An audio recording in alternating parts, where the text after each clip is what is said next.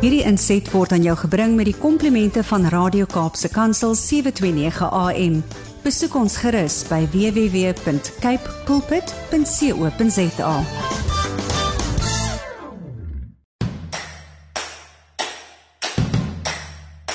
Dit was sopas 7 uur op Kaapse Kansel 729 AM. Dit is Saterdagoggend. Dit beteken jy luister na Landbou Landskap. Hartlike goeiemôre van my, Willem van Jaarsveld. Ek is jou gasheer elke Saterdagoggend op hierdie sender tussen 7 en 8. En jy kan natuurlik ook op on, na ons luister op die internet as jy inskakel deur middel van ons Facebook of dan die webwerf Waarna kyk ons in hierdie program vandag of laat ek sê waarna luister ons? Om 10 oor 7 kom saad vir die saaier aan die beurt en ons lees vanmôre Lukas 23 vers 34 met die tema onwetend so in die teken van Paas naweek. Kapstok is om 7:20 20 oor 7 aan die beurt. Vanmôre vertel Gerard Meyer van Karoo Pak ons meer oor die granaatboerdery in die Oudtshoorn distrik. Huisenhart wat 7:30 begin het twee gedeeltes en in die eerste deel gesels kollega Gerda Leroux met Sureta Francis. Sy is 'n spesialis adviseur by SA Stamboek en hulle gesels oor inteling, 'n baie interessante onderwerp. Een van daardie dinge wat wonders verrig as dit reg gebruik word en chaos veroorsaak as dit verkeerd gebruik word. In die tweede helfte van Huis en Hart gesels Gerda met Isak Klopper. Hy is die bestuurder van skeerderopleiding by NWKV, die Nasionale Wolkwekersvereniging. Die opleiding en bestuur van skeerspanne reg deur die land is nie 'n eenvoudige taak nie. Isak gee ons 'n kykie in sy wêreld wat alles daar aangaan moets en moenies en dan stories van hoop kom 'n 10 voor 8 aan die beurt. Dis natuurlik Paasnaweek. Dit beteken verskillende dinge vir verskillende mense. Ek deel graag met jou wat dit vir my beteken in daardie tyd geleef. Met ander woorde, ons het 'n lekker mengsel van landbou sake en ook so 'n bietjie uit die woord uit vanmôre, 'n baie spesiale naweek. Hoop ek in ons almal se lewens en wat ons daarmee maak is ons eie saak, maar wat dit vir ons beteken is natuurlik 'n gemeenskapsaak. Landboulandskap word aan jou gebring met die komplimente van Cape Pots varsprodukte mark en ek nooi jou met ons te gesels deur middel van die WhatsApp en Telegram nommers wat eintlik dieselfde nommer is 0817291657. Jy kan ook 'n SMS stuur na 37988 of per e-pos by wilm@capepulpit.co.za begin jou boodskap met die woord landbou. Want natuurlik soos gewoonlik in hierdie program die fokus op landbou sake het, kan 'n mens nie anders as om in die teken van die tyd wat ons gedenk ook vanmôre baie meer aandag te gee aan dit waaroor hierdie naweek eintlik gaan en dan goeie Vrydag gaan. Dit is 'n baie besonderse dag in die wêreldgeskiedenis, 'n besonderse dag wat ons vier alhoewel ons uh dalk verskille kan hê oor is dit presies die regte datum en regte tyd aldies meer maar die geleentheid dit wat gebeur het die gebeure van daardie dag is baie baie belangrik en wanneer ons ver oggend ons skrifgedeelte ook hanteer dan staan dit in daardie teken so ook stories van hoop aan die einde van ons program en daarmee probeer ons om die gemeenskaplikheid en die samehorigheid van hierdie program aan die begin en die einde so by mekaar te hou bly ingeskakel. Dit is nou tyd vir saad vir die saaier. Ons tema vir oggend onwetend. Lukas 23 vers 34 is ons teksvers en daar staan en Jesus sê dis nou terwyl hy aan die kruis hang Vader vergeef hulle want hulle weet nie wat hulle doen nie en hulle het sy klere verdeel en die lot daaroor gewerp. Die gedeelte Vader vergeef hulle want hulle weet nie wat hulle doen nie is vir my treffend dat juis hy wat ly onder hierdie mense se optrede hy wat die smarte deurgaan die pyn hy vra vir die Vader in die hemel om hierdie mense te vergeef En hy verskoon hulle deur te sê want hulle weet nie wat hulle doen nie. daarmee het Jesus nie gesê dat as jy nie weet wat jy doen nie, kan jy nooit 'n fout maak nie. Maar dit wys jy ons ons ook 'n 'n deel van die genade wat Jesus vir 'n mens het, want ons is almal maar mense wat tekortskiet aan insig. Ons weet nie altyd. Al dink ons ons weet, dan weet ons nie wat ons doen nie.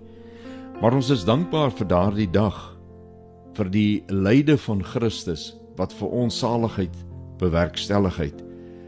Dit is wat daar gebeur het. Dit wat hulle as die mens rondom gedink het, hulle raak ontslaaf van hulle grootste probleem.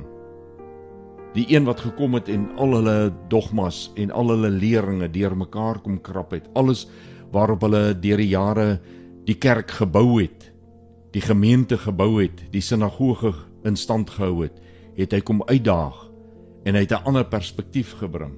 En hulle het gedink op daardie dag raak hulle ontslaa van hierdie probleem.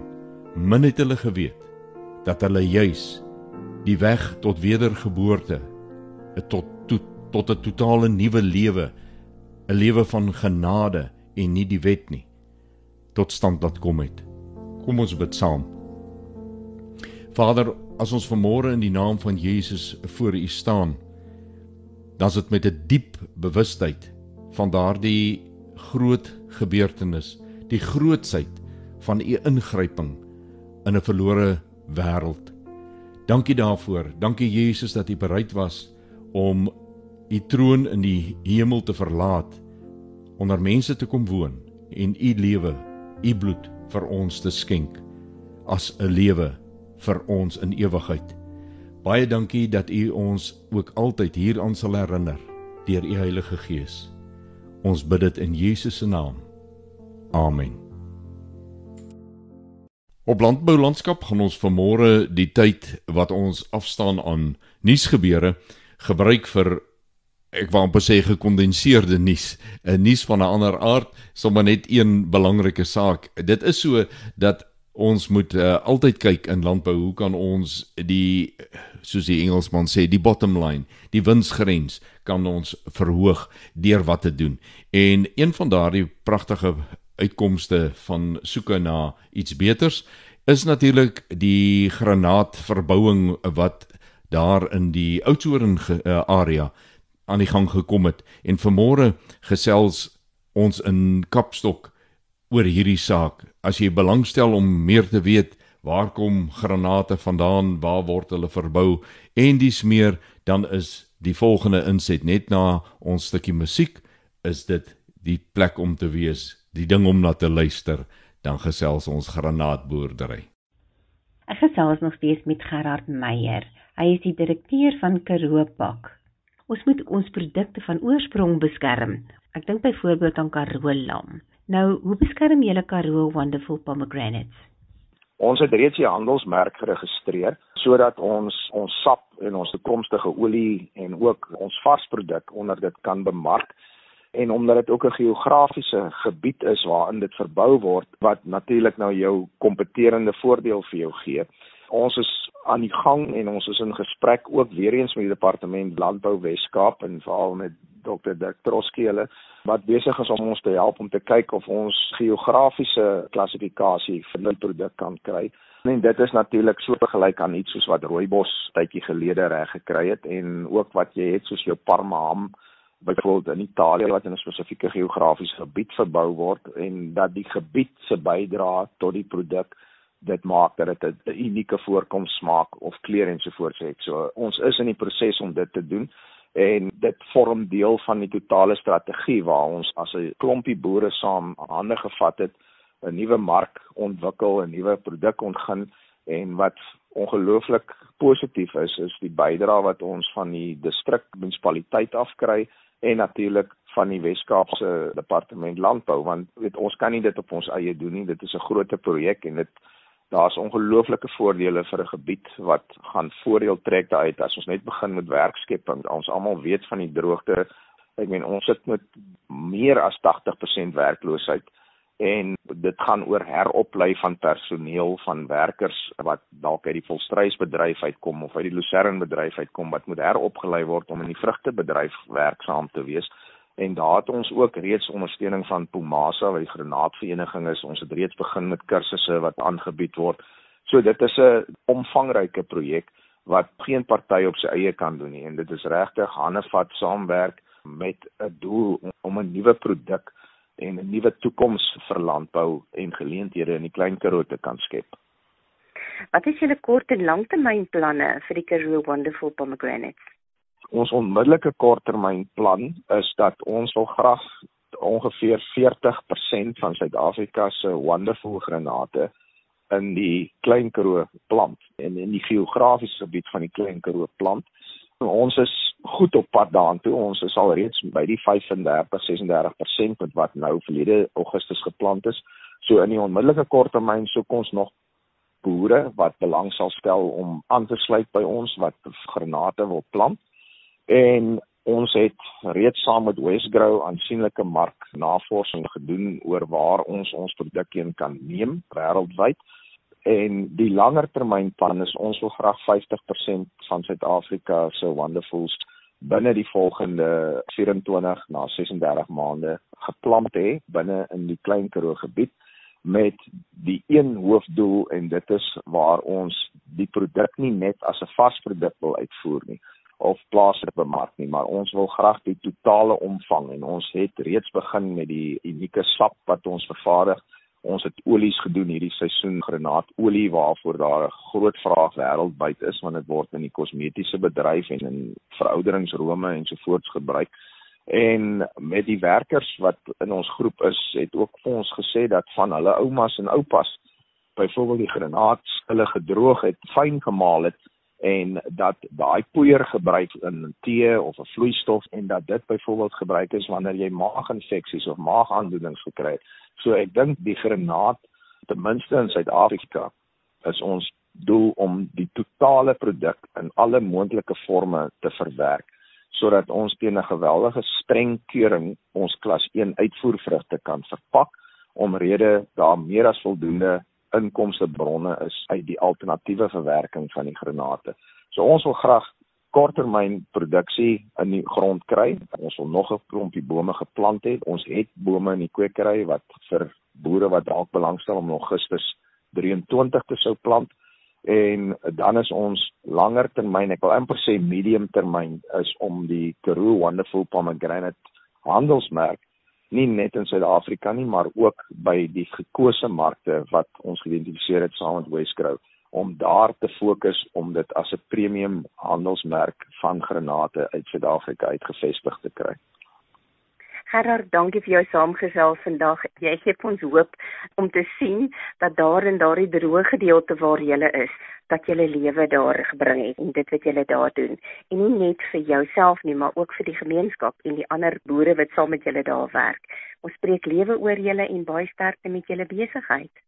Ag Gerard, baie dankie en Ja, daar is mos 'n ou gesegde dat jy weet jy kan mos nie rustig gaan slaap as jou buurman honger het nie. So Ek dink die droogte wat al vernietigend is hier in die Klein Karoo het ook die geleentheid gebring vir ons waar boere met ander oë kyk en na ander oplossings kyk. Ek dink as dit goed gegaan het met die volstruisbedryf en goed gegaan het met water, sou ons dalk nie die geleentheid gehad het om hierdie projek staande te maak nie. So in al die vernietigende effekte wat die droogte het in die Klein Karoo, het dit ook vir ons 'n positiewe geleentheid geskep. Gerard, en dan nou, waar kan jy gekontak word as daar verdere inligting verlang word? Gerard, daar's twee moontlikhede of twee bane. Iemand wat belangstel kan die Karoo Pak webwerf besoek. Dit is karoopak.co.za. Hulle kan ook net Karoo Wonderful Pomegranates Google en dan sal hulle ook op die Karoo Pak webwerf uitkom of alternatiefelik is hulle baie welkom om my te skakel. My selnommer is 082 802 71 38 en ons sal graag met veral produsente wil praat wat in die Klein Karoo en selfs die naderende Groot Karoo, die Beaufort Wes area en so voorts geleë is rondom Oudtshoorn. As hulle enige navrae het, ons help graag en ons kan hulle van die inligting voorsien om dalk by ons groep aan te sluit. Ek gesels met Sureta Franse, sy spanbestuurder en spesialis adviseur by SA Stamboek. Sureta, dis altyd lekker om met jou te gesels. 'n Hartlike welkom. Baie dankie Gerda en goeiedag aan al ons luisteraars. Wat presies is inteling? Gerda, inteling is die paring van verwante diere met mekaar. Diere ontvang dieselfde alleel van beide ouers as gevolg van gemeenskaplike voorouers. Nou belangrike nagevolge van inteling is byvoorbeeld nadelige gene kom tot groter uitdrukking. Dit word dan meer kalvers gebore met genetiese defekte. Dan by eienskappe wat deur meer as een geen bepaal word, word meer van die nadelige gene dan vasgelê.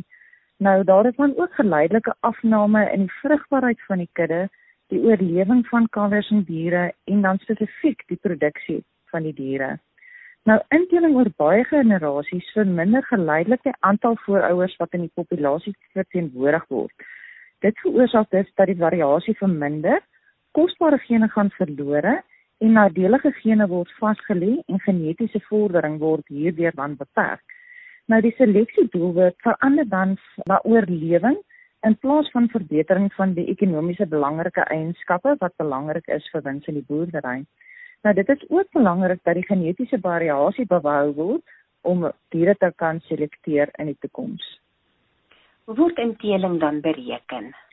Daar inteling word bereken deur middel van 'n intelingskoëffisiënt. Nou die intelingskoëffisiënt is die waarskynlikheid dat beide kwote van 'n geen waarvan dieselfde voorouer afkomstig is. Dis hoe nader verwant 'n bil en 'n koei aan mekaar is, hoe meer gemeenskaplike voorouers is daar in hulle stambome. Dis hoe hoër is die intelingskoëffisiënt van die nageslag dan. Nou die akkuraatheid van die intelingskoëffisiënt is direk verwant aan die volledigheid sowel as die akkuraatheid van die stamboom inligting wat ons het. Nou dit is dus baie belangrik dat die volledige stambome van beide die bul sowel as die koeie ingesluit word. Nou soos ek sopas genoem het, word inteling bereken vanaf die aangetekende stambome en is dit 'n uh, baie konservatiewe berekening. Nou, ek moet net bysê dat die spesifieke vlak van inteling in 'n kudde of 'n populasie nie noodwendig die parameter is wat bestuur moet word nie, maar eerder die tempo waarteen inteling dan plaasvind. So dit dan nou, hoe bestuur ek as boer dan die tempo van inteling in my kudde? Gerra, om net mee te begin, met geleidelike inteling speel natuurlike seleksie 'n groot rol om die nadelige uitwerking van inteling te te werk waar terwyl dit by sterk inteling nie tydig dan gebeur nie. Teelers moet dus die tempo van inteling soveel as moontlik probeer vertraag soos ons gesê het. Nou inteeltverval is 'n baie groter probleem in kleiner populasies. Hoekom sou ons nou vra? Dit is baie moeiliker om bulle in koeie te selekteer wat onverwant is in 'n klein populasie. Nou soos jy gesê het, die vraag ontstaan nou hoe ons die tempo van inteling kan vertraag. Nou ons aanbeveling is om meer bulle te gebruik wat onverwant is in jou kudde. Nou soos ons genoem het vir my inteling van naby verwante diere aan mekaar en dan in plaas van net of een of twee bulle te gebruik in 'n teelseisoen, gebruik nog een of twee bulle daarby, maar verseker dat die bulle onverwant is aan jou kudde. Nou net interessante navorsing deur die FAO gaan oor die behoud van genetiese diversiteit in die populasies. Is al gevind dat paring sodanig gedoen moet word dat die intelingsvlak nie 6.25% moet oorskry nie. Nou, op die stadium is dit redelik moeilik by ons suiwelrasse. As ons kyk na 'n inteling van 6.25%, wanneer dit plaasvind, is dit wanneer diere met een gemeenskaplike grootouer met mekaar gepaar word. Nou, nou verder word daar ook aanbeveel deur die FAO dat die tempo van inteling nie 0.1 tot 0.2% moet oorskry nie of anders gestel 0.5 tot 1% per generasie oorskry nie. Nou, dit sal die genetiese diversiteit van die ras behoue belat bly en die voortbestaan van die ras verseker. Sereta, dan wonder ek nou, wat is die tempo van inteling dan spesifiek by ons seilrasse? Gerda, goeie vraag. As ons kyk na die drie hoofmelkrasse in Suid-Afrika, is die tempo van inteling by die Ayrshires tans ongeveer so 0.14% per jaar by die Jerseys is dit 0.16% en dan by die Holsteins is dit 0.18%. As ons dan nou kyk gedien na die gemiddelde vlak van inteling vir die diere gebore in die jaar 2020, staan die Eerses op 5.73% ongeveer, die Jerseys op 6.93% en die Holsteins dan op 8.38%. So inteling gaan versekerde ekonomiese impak hê vir teelers. Ja, Gerard, verseker. Inteling by kuddes besteel die produsent van sy wins op baie subtiele maniere. Daar's net skielik laer besettingspersentasies wat jy sien. Daar's meer aborsies, daar's swak kalwers, hulle het 'n laer oorlewingsvermoë en dan is daar ook verlaagde weerstandbiedendheid teen siektes by die diere spesifiek. Rita, en dan wat is dan nog van belang vir die teeler om te weet? Gerda, dit is baie belangrik vir die teeler om te weet dat daar ten minste 6 generasies van die vader sowel as die moederlyn se inligting gebruik moet word in paringsprogramme. Dit is ook belangrik om te weet dat 'n bul kan self glad nie ingeteel wees nie, maar erge inteling in jou kudde veroorsaak as gevolg van 'n naby verwantskap aan jou kudde. Nou die teenoorgestelde is ook waar dat 'n bul self erg ingeteel kan wees, maar min inteling in jou kudde kan veroorsaak indien hy onverwant aan jou kudde is. Nou ons lewe in die era van genomiese inligting. Nou met genomiese ontledings tot ons beskikking, kan die stambome meer akkuraat aangeteken word. Soos ons weet, elke kalf kry 50% van sy gene van sy vader en 50% van sy moeder. Nou dan is daar 'n aanname of 'n voorstelling wat gemaak word dat 'n kalf 25% van sy gene ontvang van sy ouma en 25% van sy oupa. Maar met genomika het ons gesien dat dit nie noodwendig die geval is dat hy eweveel van sy ouma en oupa afoorerf nie. Nou dit bestaan dan bekend as die Mendeliese oorerwingseffek. Nou met die gebruik van genomiese stambome kan die tempo van inteling verlaag word omdat die Mendeliese effek aan ons bekend is en teeling van verwantes kan voorkom word. Nou die genomiese seleksie van bulle mag ook egter moontlik die gevaar inhou dat dit inteling kan verhoog daar word spesifiek hulle geselekteer van sekere elite lyne. Nou toegenomiese toetsing in die industrie begin gebruik is, was die idee dat daar meer moontlike kandidaatdiere sou wees vir seleksie wat die diversiteit sou vergroot. In teorie sou daar meer diere geselekteer word van verskillende families. Dit is egter nie die geval wat gebeur het nie en die inteling het redelik toegeneem in die era van genomika met die groter seleksie druk wat op die KI wille geplaas is. Nou hoe hoër die inteling in 'n kudde of populasie is, hoe meer resessiewe gene kan op tot uiting kom. Nou daar is 'n paar enkel geen resessiewe eienskappe wat letaal is of ongewens is. Waar Isak Klopper is bestuurder skeuteropleiding by die Nasionale Wolkwekervereniging. Isak, dis my lekker of jy welkom te hê op ons program. Goeiedag Gerda en aan die luisteraars ook. Isak, wat is die grootste probleme wat julle ondervind met skeergeriewe en as die skeerders na die plase toe gaan? Wie ek dink daar's 'n persepsie dat ons 'n tekort aan skeerders in Suid-Afrika het en ek dink die probleem is ons het tekort aan skeerure, werksure.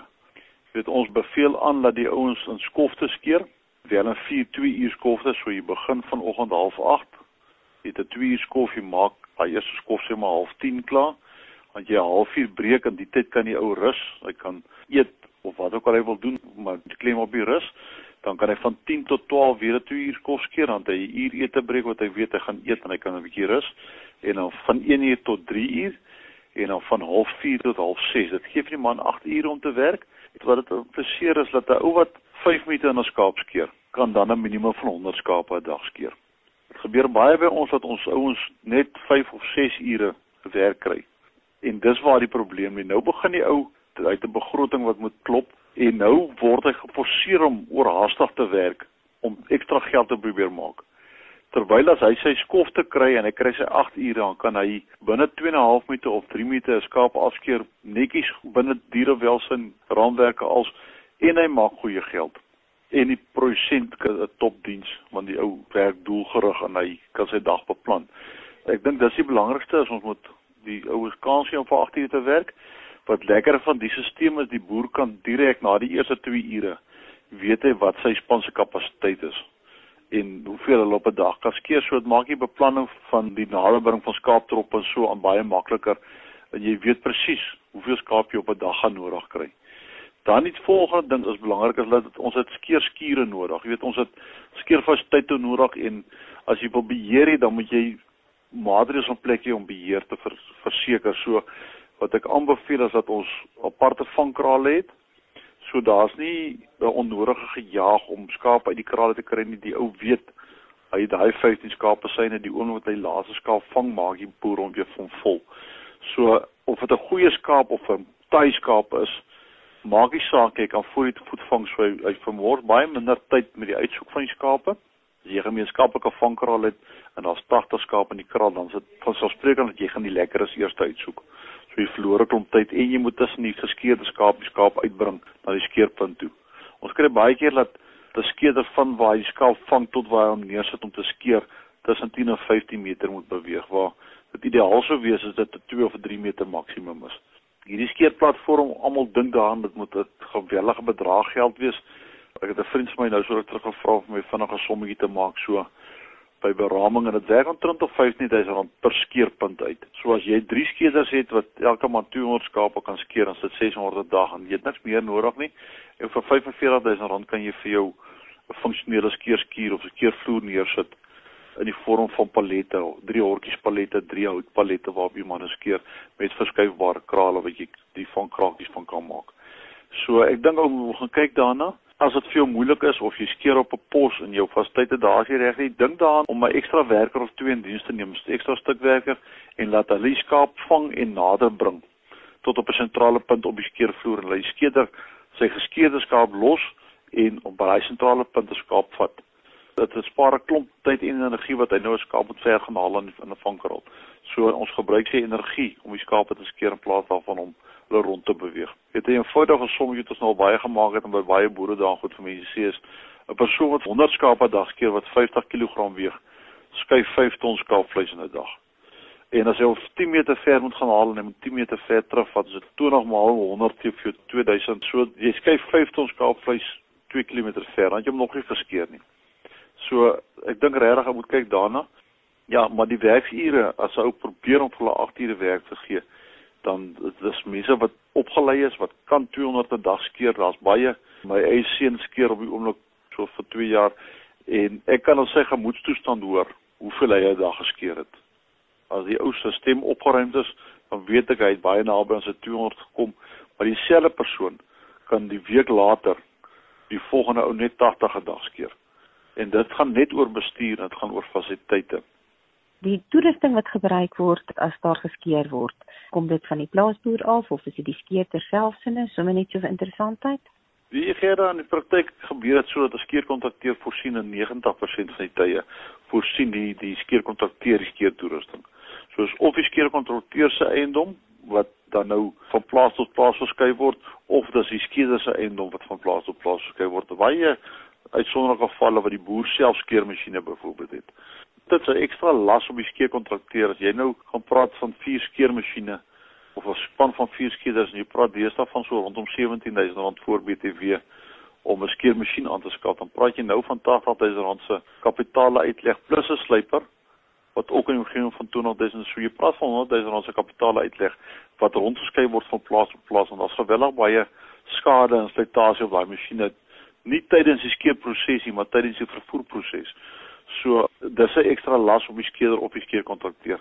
Ek sê so as ek nou na jou luister vandag, dan is beplanning en tyd baie baie belangrik en dit sal die produktiwiteit ook verhoog.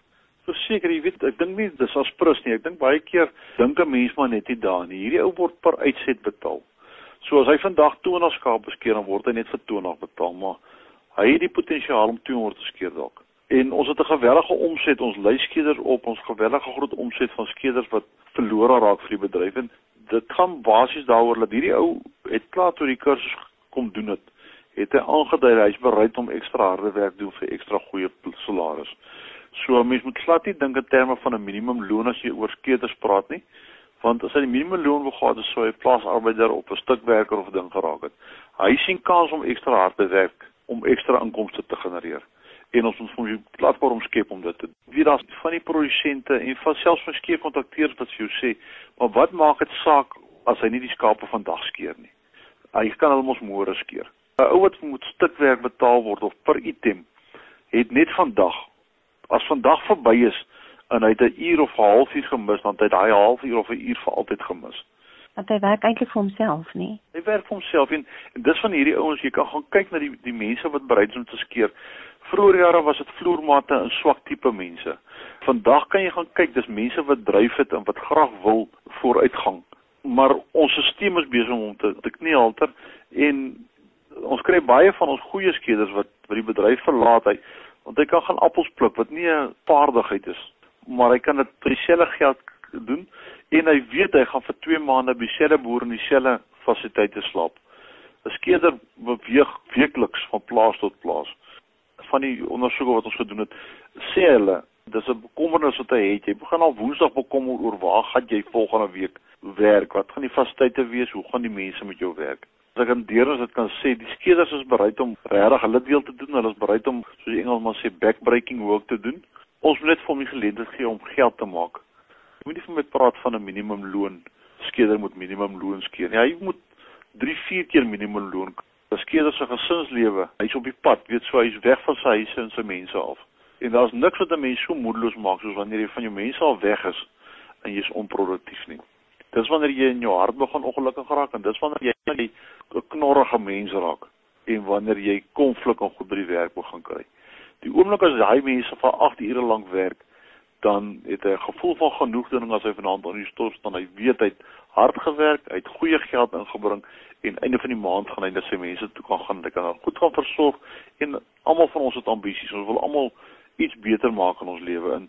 En hierdie ouens bereid om hare myle te doen. Ons moet net vir die geleentheid gee om dit te doen so. Ek dink bestuur en fasiliteite en 'n bietjie beplanning kan baie ver gaan sonder dat 'n mens astronomiese bedrae moet spandeer aan fasiliteite.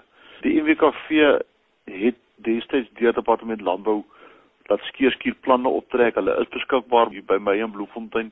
So ou wat dink daaraan om sy fasiliteit te verbeter, kontak my by die skeeropleiding in Bloemfontein en ek stuur vir jou 'n A1 grootte skeeroplan wat vir jou in al die detail die hortloose mate, watter muurtjies gebou moet word. Al stuk min dis 'n volledige plan. Bou die ding eens en vir altyd van die begin af reg. Jy het nou gesê hulle kan vir jou skakel, maar wat is daardie kontakbesonderhede? My nommer is 082 446 2162 of hulle kan my e-pos by my e-posadres is i vir Isak j vir Johannes klopper @telkomsa.net Ons het in saad vir die saaier uit Lukas gelees en ons het gesê dat daar is in daardie opset 'n baie interessante ding wat gebeur het dat mense het gereken hulle raak ontslaaf van 'n probleem maar wat hulle daar deur eintlik bewerkstellig het was om vir hulle en alle mense wat ooit die aarde beleef betree het en daar geleef het 'n nuwe lewe te skep kans op 'n nuwe lewe te skep 'n kans omdat dit word gebore uit 'n besluit wat ek en jy moet neem. Ons moet besluit om Jesus Christus aan te neem as verlosser en saligmaker, dan kan ons die ewige lewe deur hom beerwe.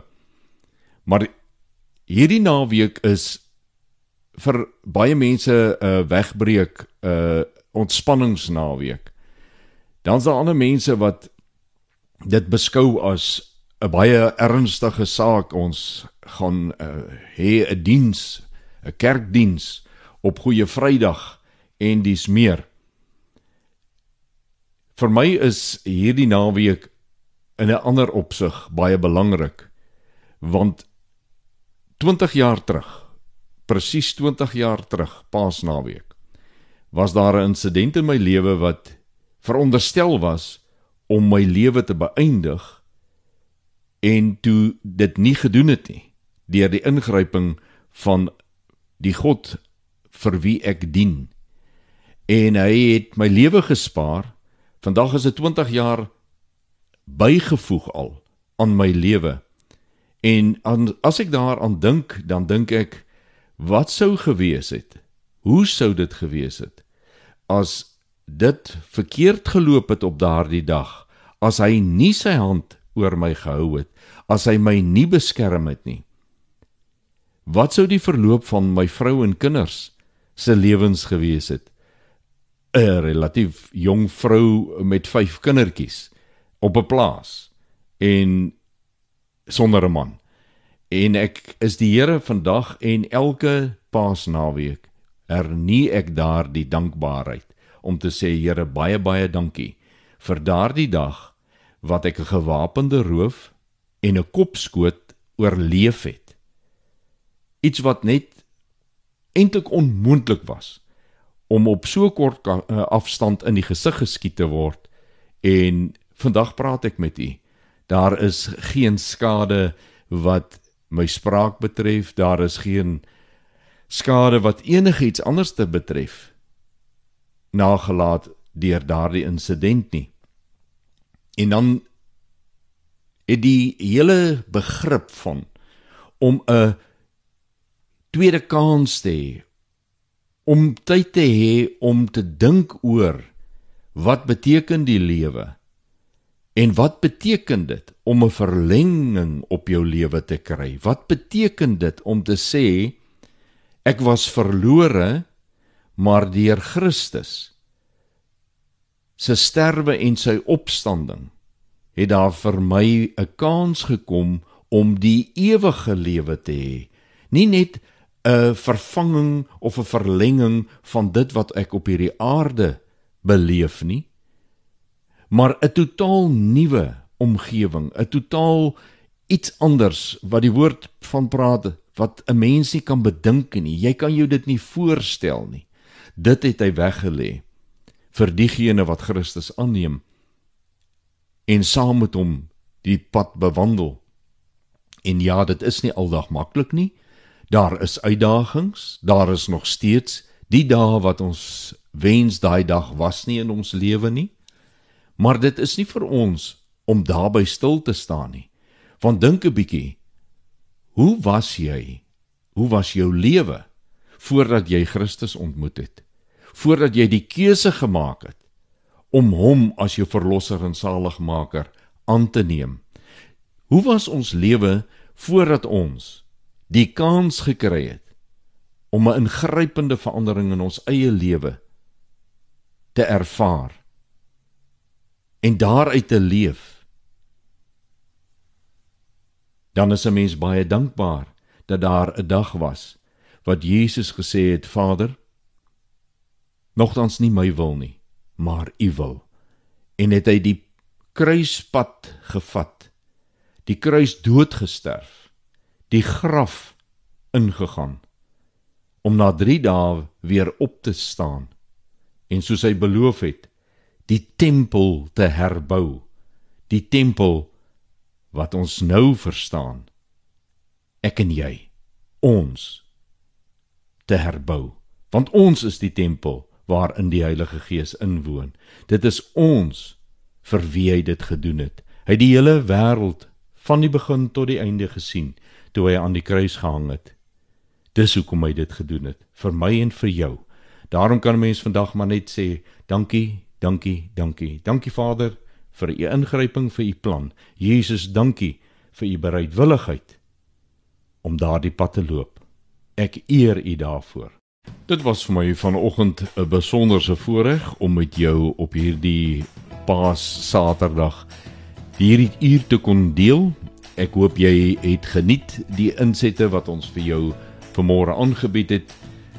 Die landbou is so 'n diverse, so interessante wêreld dat ons al nooit kan uitput alles wat daar in landbou en van landbou gesê en geleer kan word nie. Baie dankie dat jy vanmôre tyd gemaak het om saam met my te kuier. Volgende Saterdag tussen 7 en 8 is dit weer sulke tyd en eh, kan jy weer luister na Landbou Landskap op Kaapse Kansel 729 AM. Baie dankie aan Cape Pots varsprodukte mark wat Landbou Landskap moontlik maak. Onthou om met ons te gesels op die nommers en die plekke, maniere wat ek reeds aan die begin van die program vir jou deurgegee het. Dit sal lekker wees om van jou te hoor. Jy hoor van my en ek sal ook van jou wil hoor. Tot ons dan weer saam kuier volgende Saterdag om 7. Groet ek Willem van Jaarsveld en mag jy elke oomblik Vader se guns op jou lewenspad beleef. Mag hierdie dag spesifiek vir jou 'n besonderse dag wees. Wederom.